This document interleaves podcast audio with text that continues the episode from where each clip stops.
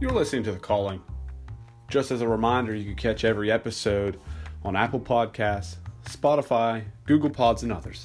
Simply search The Calling. If you're having difficulty locating us on your app of choice, send an email to the underscore calling at hotmail.com and we can send the link directly to you. Last week we started James chapter 2 and we reviewed the importance of remaining impartial as Christians. As we continue and finish up chapter 2 this week, we're going to start to address the argument of good deeds as it relates to our faith. And if you've been walking with us the last several weeks, we've reviewed and confirmed that our faith in Jesus is what saves us.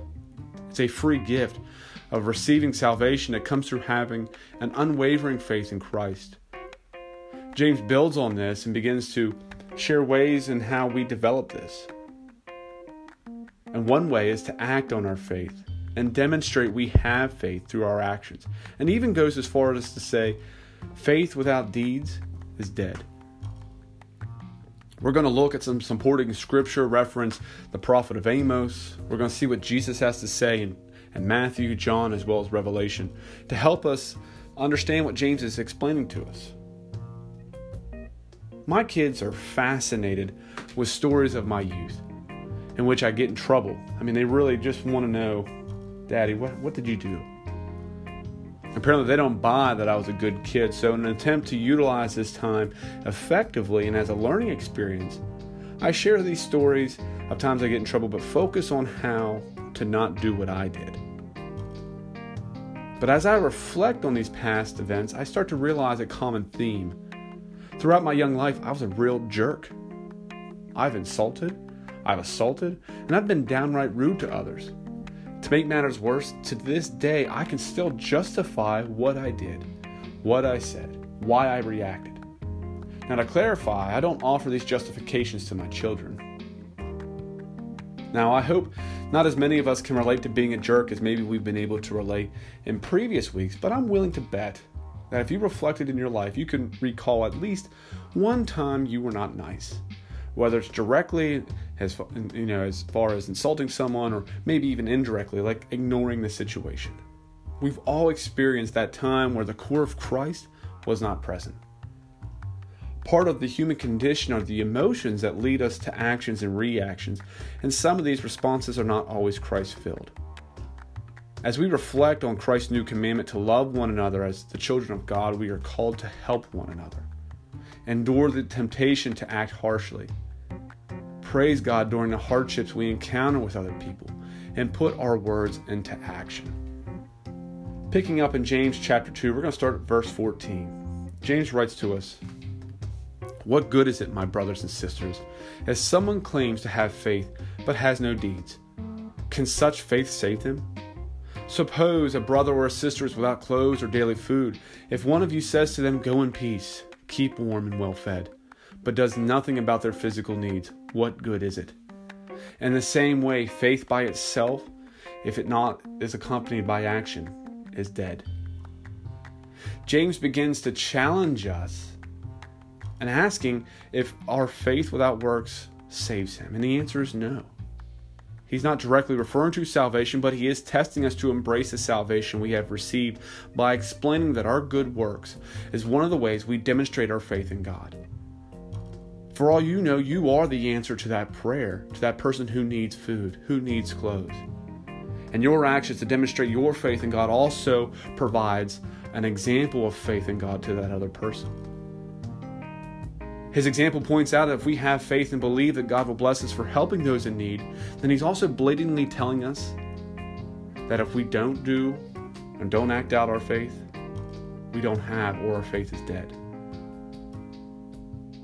Continuing in verse 18, James continues and says, But someone will say, You have faith, I have deeds. Show me your faith without deeds, and I will show you my faith by my deeds. You will believe there is one God, good even demons believe that and shudder.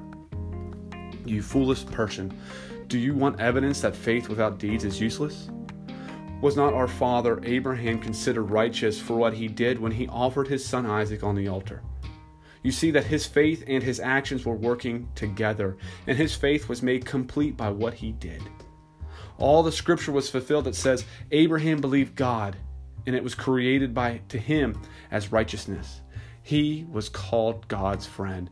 You see, a person is righteous by what they do and not by faith alone. In the same way, was not even Rahab the prostitute considered righteous for what she did when she gave lodging to the spies and sent them off in a different direction? As the body without the spirit is dead, so faith without deeds is dead. Well, isn't that a mouthful? James not only calls us fools, but continues with downplaying our understanding of the scripture by telling us the difference between us and demons is that we act on our belief in God. Simply acknowledging God is not how faith works. It's applying our faith to our life is what matters. You will note that James, like many others, uses Abraham as an example, and this is most likely due to the initial audience. But it's also important to note that James is using Abraham and Rahab here to show that actions demonstrated and validated their faith further concluding that our faith is confirmed through our works. It's also important to clarify that we're not talking about, or we're talking about works of faith and not works of the law.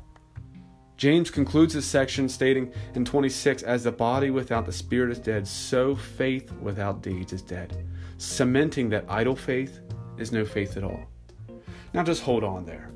I thought receiving God's grace, you said that we didn't need to do anything to receive it, and you are correct. Thank you for tuning in each week. Salvation is free and obtained through faith in Jesus Christ. James is simply pointing out that when you receive Christ in your heart, you will be transformed and want to apply your faith to your life. So, what are the good works James is referring to? James is referring to the law of liberty as defined in Leviticus chapter 19 that reinforces and support what Jesus tells us when he instructs us to love our neighbors as ourselves feel free to go back and check that out and start to see the parallels here. And depending on how long you've been walking with us, I reference that Jesus is the answer. And when we need clarification in Scripture, turn to what he says on this topic. So go ahead and take a second, turn to John chapter 13, 35 for me. That states, By this all people will know that you are my disciples if you have love for one another. Throughout his ministry, Jesus made it clear that the care for others was the mission, and the mission for each of us. When you love someone, you're going to want to help them. You're going to be willing to get into the trenches with them and help bring them out. When you love someone, you're going to be willing to endure that trial through your faith. Are we starting to see the clarity here on this topic? If you need some more, let's, let's go ahead and turn to Matthew chapter 7, and starting in verse 21, Jesus states, Not everyone who calls out to me, Lord, Lord, will enter the kingdom of heaven. Only those who actually do the will of my Father in heaven will enter. On judgment day, many will say to me, Lord, Lord, we have prophesied in your name, and cast out demons in your name, and performed many miracles in your name. But I will reply, I never knew you. Get away from me, you who broke God's laws. Jesus places emphasis on works for one another over the works of telling prophecy and other miracles. Jesus makes it clear that these actions do not mean you're a disciple of Christ. Jesus would expand on this in the coming judgment outlined in Revelation chapter 2. And he starts to put together our faith and our works, as well as that coming judgment for where we fall short. Now let's take another look at this to address the obvious. God hates it when we're not nice to one another. He hates it. And this is an issue humanity continues to struggle with today. As I recently studied the, the book of Amos, I want to go ahead and point out that the beginning of this book is a hardcore message of God's judgment. And he communicates that God is fuming over how people are treating one another. But what chaps God's cheeks the most is that the people who knew better should have been acting better towards each other. You know better. I know better, and I knew better then. Which is why, recalling these stories to my children of times I was in trouble, I'm embarrassed and leave out my justifications. Why? Because I knew better, and my justifications for why I reacted to the others only serves my will and not God's. Instead, I now focus on the expectation of helping someone or the power of being nice to someone in hopes that my children do not follow my example. This is a, this isn't to say that I'm no longer a jerk. There are plenty of people out there who know me that can attest this guy can be a real jerk. And continue and support that I still have my moments. But not only am I building on another example that builds on last week's discussion, I'm also pointing out that we do not put our faith into work. We fail to communicate our faith at all. We're not asked to validate my actions or reactions. God's perfect judgment will address that aspect for us. All we need to do is accept Jesus in our hearts, receive his sacrifice that frees us, and embrace that trusting relationship with our Lord and Savior provides and apply this salvation to our li- or yeah, salvation to our lives.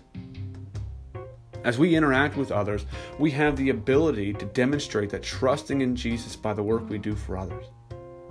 Consider this how did the apostles throughout the scripture define themselves in their letters?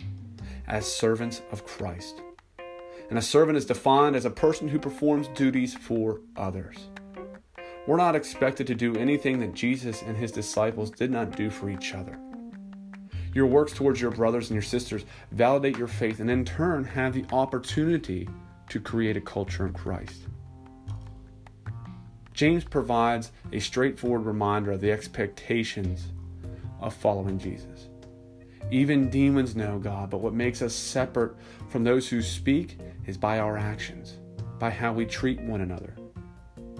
So ask yourself do we embrace each other or do we segregate?